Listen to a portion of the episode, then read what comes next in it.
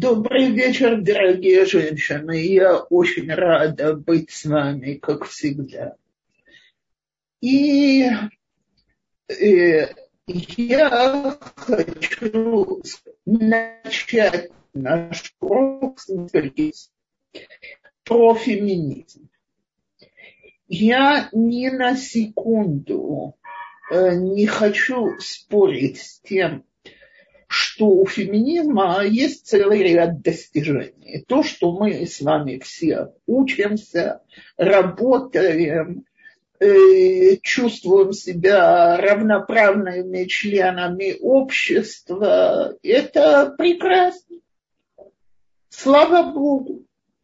Э, Всевышний обещал, что когда мы, так сказать, придем как хрита ямим к временам избавления, то свет солнца, свет луны будет как свет солнца. То есть женщина и мужчина будут равны. Вопрос равны в чем? И здесь я хочу сделать некую поправку. Да, слава Богу, равенство в правах – это прекрасная вещь, так и должно быть.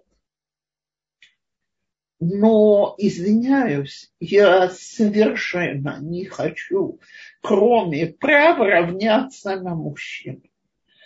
А мы сегодня живем в таком сумасшедшем мире – что мы уже забыли то, что женщины когда-то назывались слабым полом. То есть для нас само понятие слабости, да вы что, как мы его себе позволим. А на самом деле я действительно думаю, что, во-первых, я большинство женщин физически слабее мужчин. Во-вторых, я совершенно не заинтересована в каких-то соревнованиях. У меня другие способности, другие мозги. Сегодня уже нету, нету ни одного нейролога, который бы сказал, что мозг женщины и мозг мужчины, они одинаковые. Можно говорить, какие мозги лучше, просто чушь. Так? Мозги, они разные. Так вот, э, давайте спросим себя, почему мы все время живем вот в этом соревновании с мужчинами, кто сильнее, кто способнее, кто достойнее и так далее. Более того, я вам скажу что-то. Э, мы не просто соревнуемся, мы все время ощущаем острую нужду быть в этом соревновании. Мы женщины. Ощущаем острую нужду быть в этом соревновании первыми. И от этого, на это мы тратим очень много сил. И из-за этого мы совершенно не позволяем себе проявить какие-то наши нужды. Я на этой неделе разговаривала с одной женщиной, у которой четверо маленьких детей, самому старшему семь с половиной лет. И вот, значит, разговор шел о том, что у женщины нет достаточно радости от жизни. И я ее спрашиваю, что же вам мешает радоваться? Да говорит, устала я до невозможности. Ну, я говорю, так может надо отдохнуть. Так вот, она могла бы сейчас полететь к своим родителям, которые живут в другой стране. Билеты очень-очень дешевые и муж готов взять на себя ответственность на несколько дней. Но началось тысячу и один поводов, почему она не может улететь. А главное объяснение, ну, это же не оправдано. То есть, ладно, я была бы после родов, так мне нужно время, чтобы прийти в себя. Но вот просто так. То есть, человек считает, что он полностью лишен права на отдых. Что я за мама, что я за жена, если я буду отдыхать? И я сталкиваюсь с этим буквально повседневно. То есть я бы могла сделать что-то нужное и полезное в это время. Теперь я, я хочу, чтобы каждая женщина, которая говорит себе эту фразу, спросила бы себя, а что она действительно делала нужное и полезное в это время. Обычно выяснится, что такого нужного и полезного было очень мало. Просто потому, что у нее не было ни физических, ни духовных сил на. И что это уговор Ейцерагара, который ей говорит, ну какой у тебя повод отдыхать. Как будто нужен повод для того, чтобы отдохнуть. И, кстати, не только физический, моральный отдых, это уже вообще вот, э, это ж понятно, что настоящая мать с большой буквы, она не устает от детей. То есть мы выстроили целую кучу странных мифов. Э, сегодняшняя женщина, во-первых, она должна быть везде самая первая она на работе должна показывать самые большие карьерные достижения. Я знаю, что мне очень многие скажут, если я не буду такой, меня на кого-то заменят. И, и это, э, да, есть большой выбор женщин, которые готовы рваться и работать на этих вот каторжных очень часто условиях э, вопрос, или я должна продолжать наработать на такой работе? Ну как? А кто же, если я не буду, то кто же будет? Э, муж, как я на него могу положиться? Я сейчас не говорю о женщинах, которые дают мужьям учиться, это очень высокая духовная цель. Кстати, и там нужно проверить свои человеческие возможности, насколько я могу это сделать. Но когда жена позволяет мужу э, учиться в Ешиве, она решила, что она, так сказать, предпочитает его Тору, его дохода, тогда тоже нужно проверить, могу ли я все это тащить на себе, или мне нужна помощь, э, могу ли я с этим справляться, по силам ли? Мне это. А мы все, вы знаете, я даже понимаю, откуда берется неспособность соизмерять свои силы с действительностью. То есть бабушки тех, кто меня слушают, или мамы тех, кто меня слушают, если это старые женщины, не молодые женщины, так, э, они э, как бы сказать, они люди послевоенной обстановки, или даже среди нас еще есть люди, которые пережили сами войну и помнят, как тяжело работали матери-одиночки, как они тащили на себе всю семью, как невозможно было от этой роли отказаться, потому что семья бы не вышла. Но времена эти, слава Богу, давным-давно прошли, а мы все еще живем в осаде. Мы все еще живем так, как будто если я сброшу часы работы, то произойдет экономическая катастрофа. если я возьму помощь, то как эта женщина должна уметь справляться со своим домом.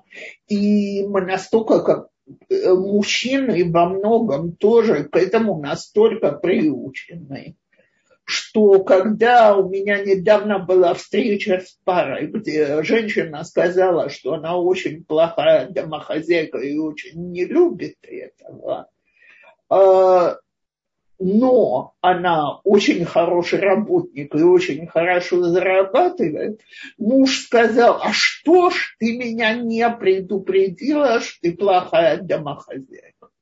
Я говорю, так можно же за сравнительно небольшую сумму найти заплату человека, который это делает нехорошо. Мужчина морщится. Я говорю, это не совпадает с вашими представлениями жене и маме. Подумал, говорит, да, наверное, вы правы, что проблема не денежная, а что для меня мама и жена – это женщина, которая справляется с домашним хозяйством. Я говорю, да, но ваша конкретная жена нет. Так может, нужно привыкнуть к тому, что она другой человек и дать ей это право. Так вот, давайте мы называем всю эту программу «Здрасте, это я». Давайте посмотрим на себя. Я женщина, я не ломовая лошадь, я не грузовик, я не семитрейлер, у меня ограниченные силы, мне нужен а, отдых, я не обязана делать очень тяжелую физическую работу, я не грузчик.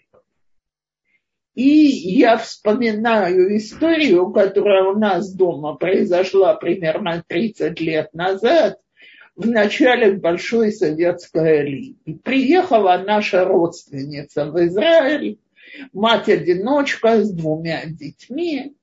Первое время мы старались помочь, чем могли, и в какой-то раз позвали ее к нам на шаббат. Она не религиозная. То она была на шаббат, а в воскресенье попросила меня отвести ее на э, Иерусалимский рынок, Махане Иуда. Теперь, кто, если с нами есть слушательница из Иерусалима, то она не с этим местом знакома. Рынок очень большой, очень колоритный, э, и для иерусалимцев это излюбленное место покупки. Но я и говорю, слушай, моя милая, в воскресенье там самые высокие цены за всю неделю. Она мне говорит, наверное, там все-таки намного дешевле, чем там, где мы живем. Мы приходим на рынок, она прямо ахает. Вау, какие цены, ей они не снились. И начинает запихиваться мешками.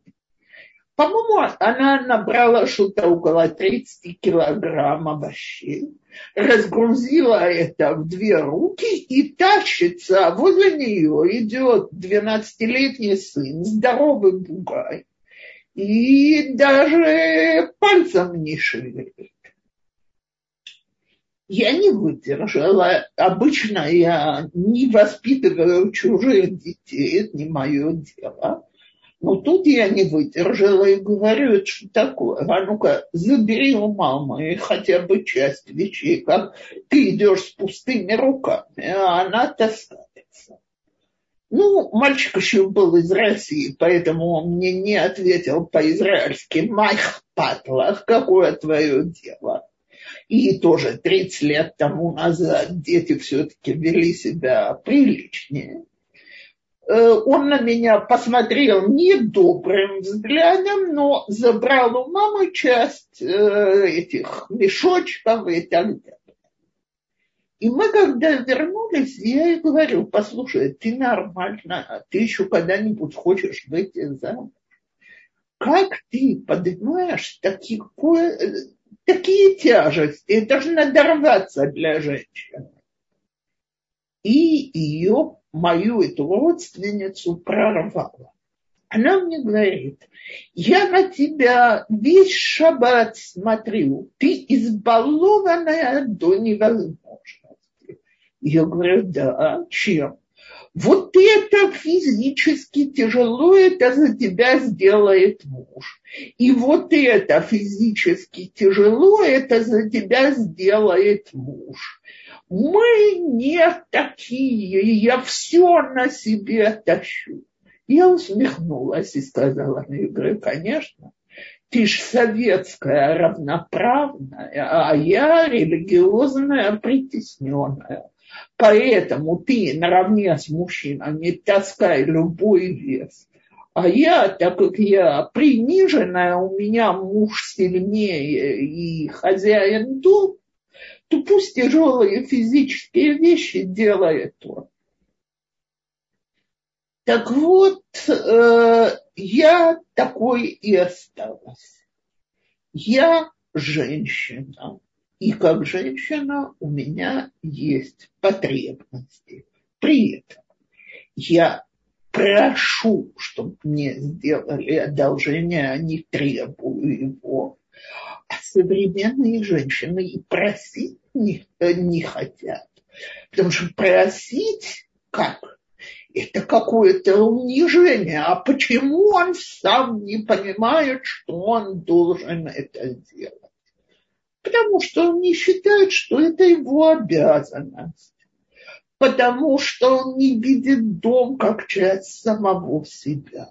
Но если ты попросишь, то у тебя попросишь красиво и поблагодаришь потом, то у тебя, женщины, большие шансы, что он сделает то, что ты просишь.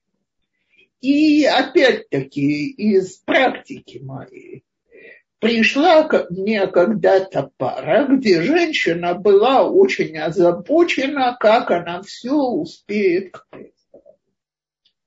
А я ей говорю, а вы попросите у мужа помочь вам. Муж сидит там в комнате. Она говорит, не любит он помогать. Ну, я говорю, ну вы его все-таки попросите она поворачивается к нему и говорит ему, слушай, я считаю, что ты должен э, помыть газ, на, значит, газовую плиту нашу. Я прервала ее и говорю, извините, попросите у меня налить вам стакан воды.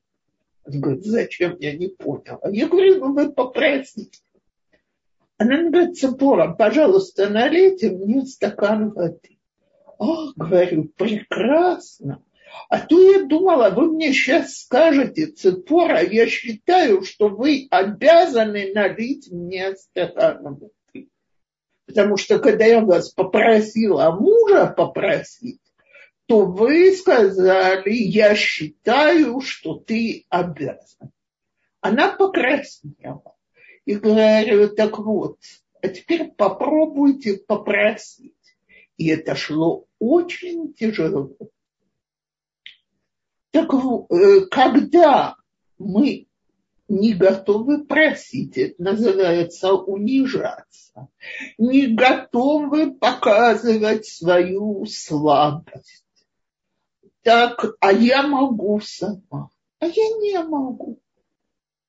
Почему я все время нахожу, я женщина, современная женщина, все время нахожусь в состоянии, где я должна доказывать, что я все могу сама.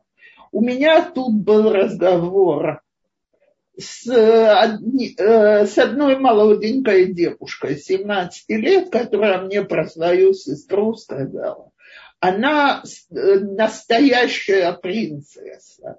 Я говорю, да, это правда. И у нее такое очень аристократическое поведение. Я говорю, ну ты принцесса не меньше.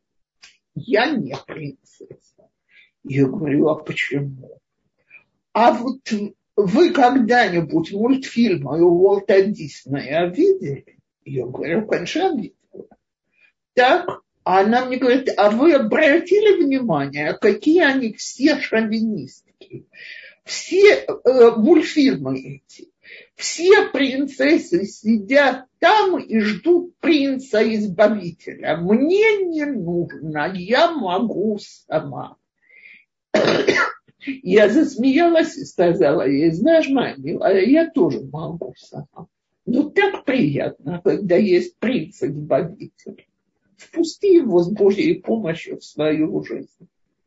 И иногда пусть он тебя избавляет в вещах, которые ты бы прекрасно могла сделать сама. Дай ему почувствовать, что он прекрасный принц, который тебе очень нужен. И это и есть женственность. Уметь показать мужчине, как я рада его помощи, как мне приятно, когда обо мне заботятся, как я это ценю. Как... Мужчина расцветает от таких вещей, а когда он обязан, обязан, обязан, я думаю, что ему действительно не хочется, мне тоже не очень хочется делать вещи, которые я обязан. И вот это умение немножко расслабиться, немножко позволить себе, немножко порадоваться, повеселиться, дать отдых своему телу и своей душе – когда мы себе это все позволяем, то да, я могу быть прекрасной принцессой. И я вам хочу сказать, я понимаю, что мне очень многие скажут, это вообще не мой идеал, как вот эта моя молоденькая знакомая сказала, быть принцессой. Но я думаю, что мы сами себя обманываем. Мы просто уже не верим, что кто-то к нам отнесется как принцесса. А ведь, знаете, я скажу так. Сегодняшняя женщина, либо она директор, начальник, генерал, либо, если она дома, в семье, она ощущает себя, э, как бы сказать, э, неудавшейся. Э, вот э, вот все дети могут себе там позволить какие-то замечательные покупки, кружки, то, все. А из-за того, что я не работаю, у моих детей возможности ограничены. Господи, а у них самая главная возможность побольше побыть с мамой. Если бы только мама это оценила и видела, что это хорошо и ей, и детям. Э, когда мы не умеем даже, я тут совершенно не буду вдаваться на большом общественном уроке в интимную сферу. Но скажу только одним словом. Сколько раз я слышала от самых разных мужчин из самых разных кругов общества одну и ту же фразу. Как бы мне хотелось, чтобы моя жена была чуть-чуть больше женщиной, а не генералом-начальником, который командует везде и всюду. И женщины ужасно боятся отпустить этот роль командования, потому что им кажется, что все грохнет, когда меня там не будет. А немножко скромности, дорогие женщины, нам всем не повредит. Мир был до нас, мир будет после нас. Да, мы очень необходимы своему мужу, своим детям. Но если мама уйдет поспать пару часов и приучит детей, что ей нужно отдыхать, займет время, пока она их приучит. Но, но дети выиграют улыбающуюся, довольную, отдохнувшую маму. И со временем поймут, что им от этого лучше. И муж со временем поймет, что если жена получила помощь и отдохнула, то она может быть гораздо более внимательной женщиной. Конечно, я опять повторяю, все, кто меня на эту тему слышал, эту фразу слышал сто раз, но ничего не поделаешь, в 21 веке придется повторять. Если я все время, которое я выиграю от отдыха, подарю э, социальным сетям, то вряд ли мой муж захочет, чтобы я отдыхала. Но если я действительно отдохнув, стану женой, то я думаю, что да, что это изменит наши взаимоотношения. И если я пойму, что существо, что для мужчин просьба и уважение женщины – это способ раскрыть себя как мужчина, то мы, как семья, будем продвигаться. А то у нас сегодня, э, я уже как-то сказала, э, секретарша Толдот, которая записывает мои ответы на русском языке, потому что мне писать тяжело. Я ей говорю, Юля, давайте мы откроем новый раздел в семье. Безраб... Неработающие мужчины количество писем муж не берет на себя никакую ответственность, поэтому я не могу расслабиться, отдохнуть и так далее. Да зачем ему брать ответственность, если рядом стоит генерал в юбке и тащит все на себе? А я всем всегда советую подсократить свое присутствие.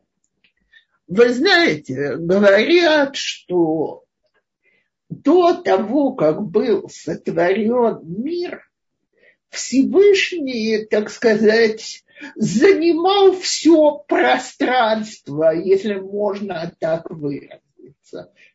Для того, чтобы создать мира, мир Всевышний сократил себя.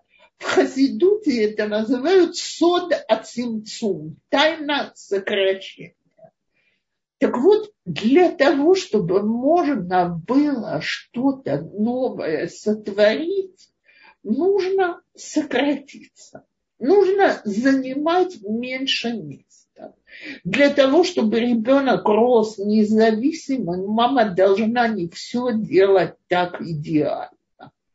Для того, то есть, да, ребенок это сделает сперва плохо, а мы его похвалим в следующий и объясним по-хорошему как это сделать лучше, в следующий раз результат будет чуть лучше. Я помню, как я свою дочку э, летом после ее пятого класса, она сказала, что она не хочет ни в какой детский кемп. Я сказала, хорошо, останься дома, научу тебя печь за это лето у меня руки чесались, когда у нее белки смешивались с желтками, э, сахар э, просыпался, мука, все вокруг заливала. Меня руки чесались спечь вместо нее быстро, а я стояла, сложив руки, или держа их в карманах, говорила очень хорошо. Э, яйцо смешалось, нет, оно не может идти в бисквит, оно не собьется. Давай это яйцо в сторону, мы его используем для обеда, для какой-нибудь запеканки или еще что-то такое. А ты попробуй с новым яичком.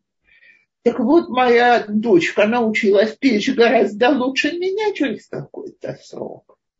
И, кстати, мне стало намного легче, потому что это перестало быть моей обязанностью. И когда жена говорит мужу, ой, дорогой, можешь ли ты за меня там поднять домой покупки? А мне когда-то женщина сказала, а муж мне сказал, я занят. А я сказала, а вы попробуйте сказать ему. Да, но у меня нет сил поднимать это по ступенькам. И когда она это сказала, он на нее в следующий раз, она мне потом говорит, позвонила и говорит, слушайте, а он встал и принес это. Я говорю, ну еще бы до сих пор вы таскали и дали ему ощущение, что вы с этим можете справляться, так зачем ему таскать? Так вот, нужно отойти в сторонку и поступиться образом Мэри Поппинс, полное совершенство во, всем, во всех отношениях признаться в своих слабостях и начать от своих слабостей получать удовольствие. И да, меня на... Я женщина, мне приятно, когда меня балуют. Спасибо, дорогой. Это очень приятно, причем не обязательно меня баловать э, дорогим украшением, можно меня побаловать, меня, во всяком случае, вкусным йогуртом. Я есть йогурты, которые я очень люблю. И это поразительно, как мой муж помнит э, в магазине, в котором мы постоянно делаем покупки, нет этого сорта. Если я его послала в другой, я знаю, что мне не надо просить, привези мне йогурты, потому что я каждый раз стараюсь сказать, слушай, какой ты молодец, что ты это помнишь. Так приятно, когда тебя так балуют. Так вот, научиться позволять себе и не испытывать при этом угрызения совести, это целая наука, потому что мы живем в каком-то совершенно нееврейском представлении о полной жертвенности роли женщины и матери. Все отдай другому. Это не иудаизм. В иудаизме максимум до 20%. Остальное твоей семье, тебе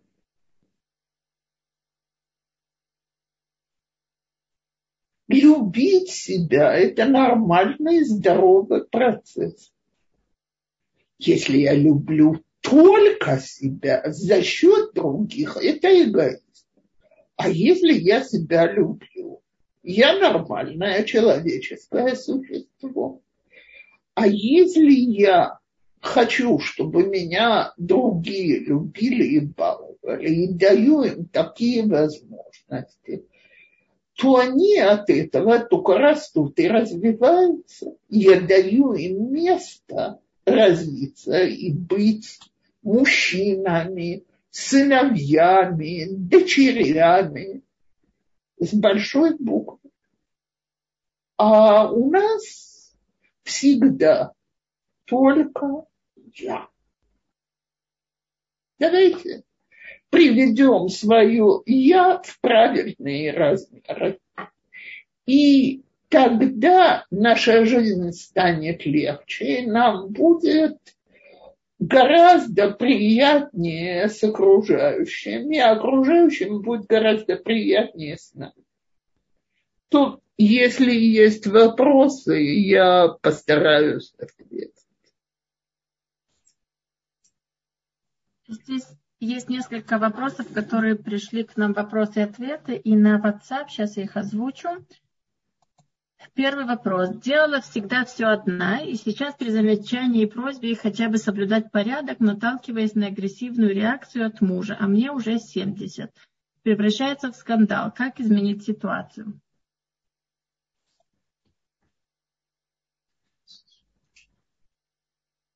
Четко и ясно сказать у меня больше нет сил. Я старалась, пока могла, больше не могу. И не сделать какое-то время человек будет ворчать, будет недоволен, у него ущемление прав. А постепенно поймет, что ничего не поделаешь, придется что-то делать. Причем не отвечая, Скандал возникает обычно, когда второй человек начинает на это отвечать.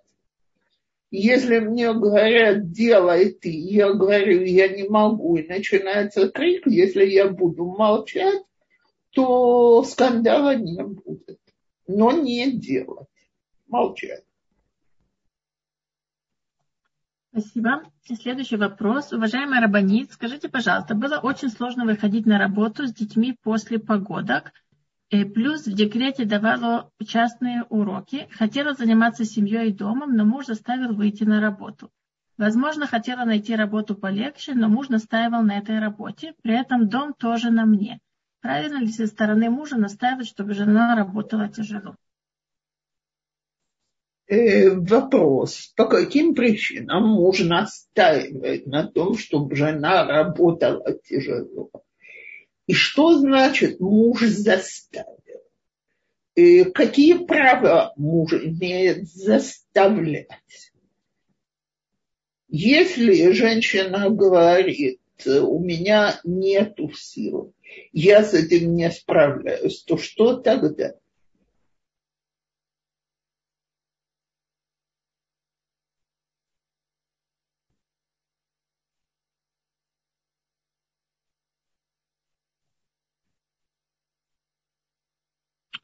Вот допол- дополнение поступило, э, хорошая зарплата и в государственном учреждении. Окей, так если э, для нашей семьи выгодно, чтобы я продолжил там работать, то понятно, что для того, чтобы я могла это сделать, мне нужны часы помощи по дому. Без этого я не вернусь на такую работу.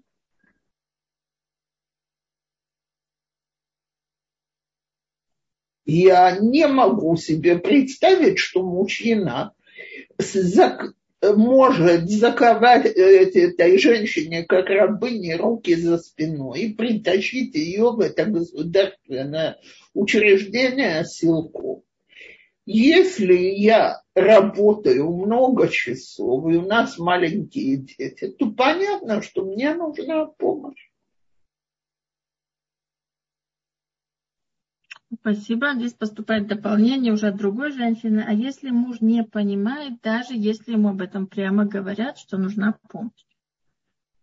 То я, я очень не люблю войн, но я буду делать только то, что я могу физически успеть, не падая с ног. И если мне будут делать замечания, я буду говорить, а я больше не могу, я не робот, я живой человек. Хочешь, возьмем помощь. Вообще, я опять возвращаюсь. У есть понятие, которому вышло, так сказать, э, всякие неприятные, его расценивают как неприятное качество. А я считаю, что это очень верно. Это ассертивность. Ассертивность – это значит, что я, не дай Бог, не затрагиваю чужих прав, но я стою на своих правах. А мое право быть человеком, а не роботом. Спасибо. Поступил следующий вопрос. Фемини... Э, феминистские взгляды в Израиле набирают сильные обороты, ужасает движение женщины Котеля и план правительства на разделение стены плача. Как мы можем, простые женщины, повлиять на то, чтобы эта абсурдная программа не состоялась? Ну, насчет Котеля там есть э, сговорились, что в расходы женщины приезжают туда молиться все вместе, религиозные женщины, и демонстрируют тем, что их там много, на женской половине свою не солидарность с феминистскими идеями. Кроме того, чем больше каждая из нас будет показывать, что она гордая своей религиозностью, что она не, не притесняемая. Послушайте, ведь я, я поражаюсь некоторым вещам. Из принципа равноправия я не имею возможности пойти на концерт, на котором сидят раздельно. Его просто не допускают.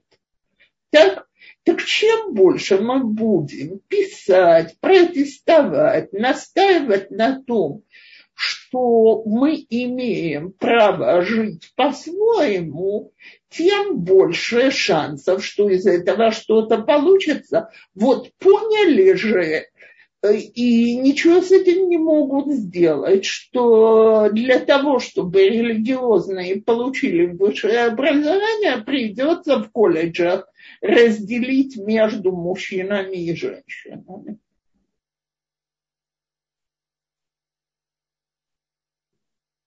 Спасибо. Следующий вопрос. Насколько может среднестатистическая женщина быть хорошей мамой и женой одновременно строить карьеру или обычно какая-то сфера страдает?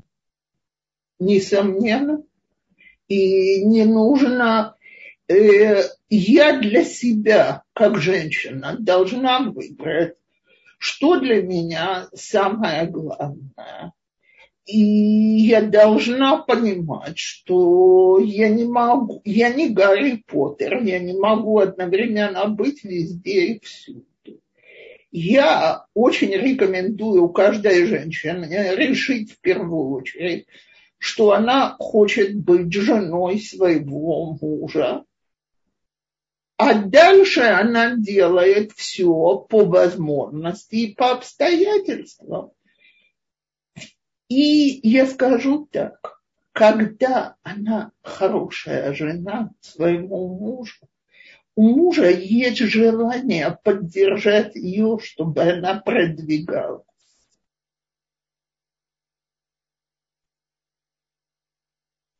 Спасибо. И следующий вопрос. Как быть, когда взрослые дети уже женились? Когда они были дома, они много помогали, и все упало на плечи моей женщины, которая пишет. Муж не понимает, в чем проблема. Если не получается объяснить, значит просто взять помощь и настоять на том, что я, я не могу успевать исправляться одна.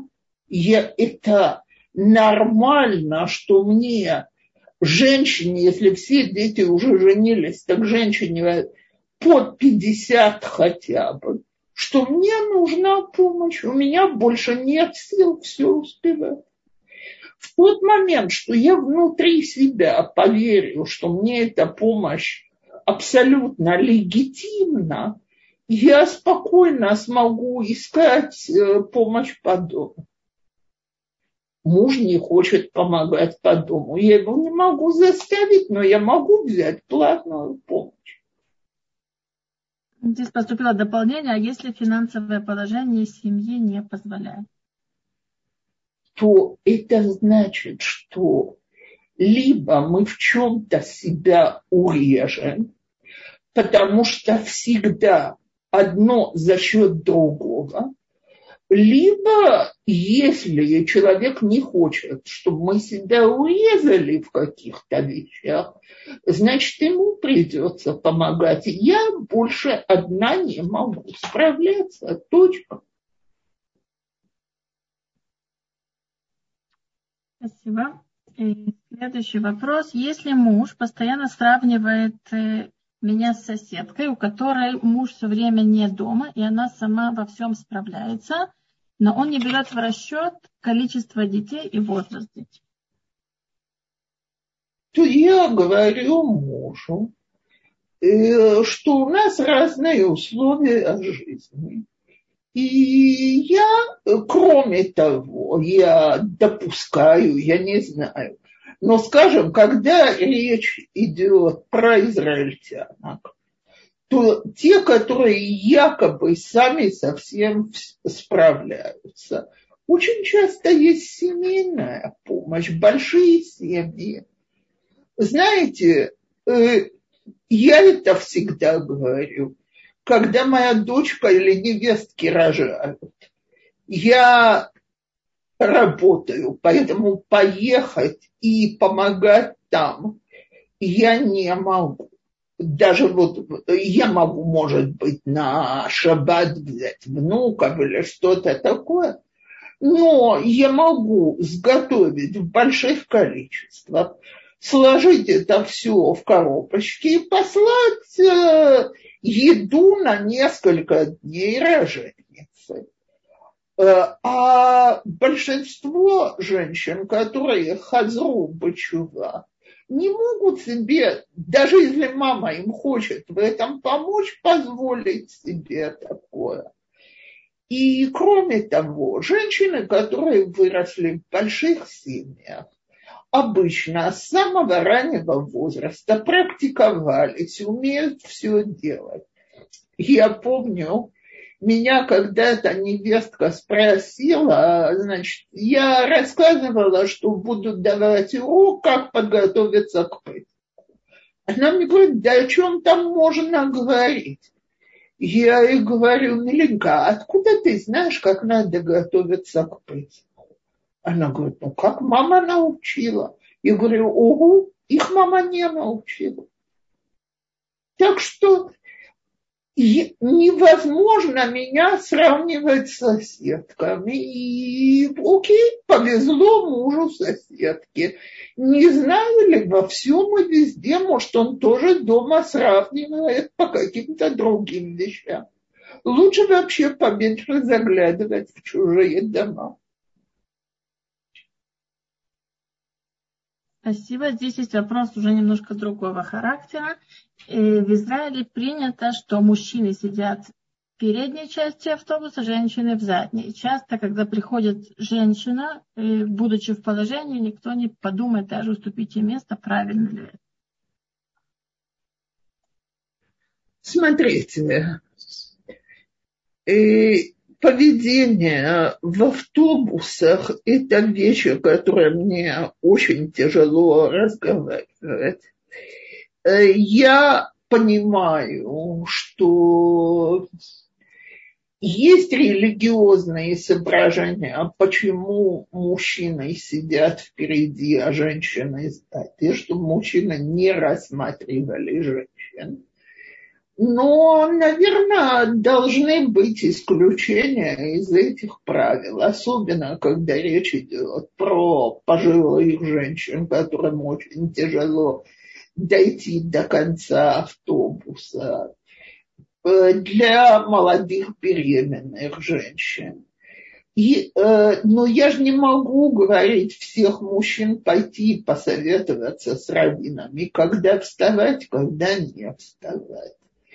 Я вижу мужчин, которые встают, дают место. И вижу таких, которые нет. Это тоже дело воспитания.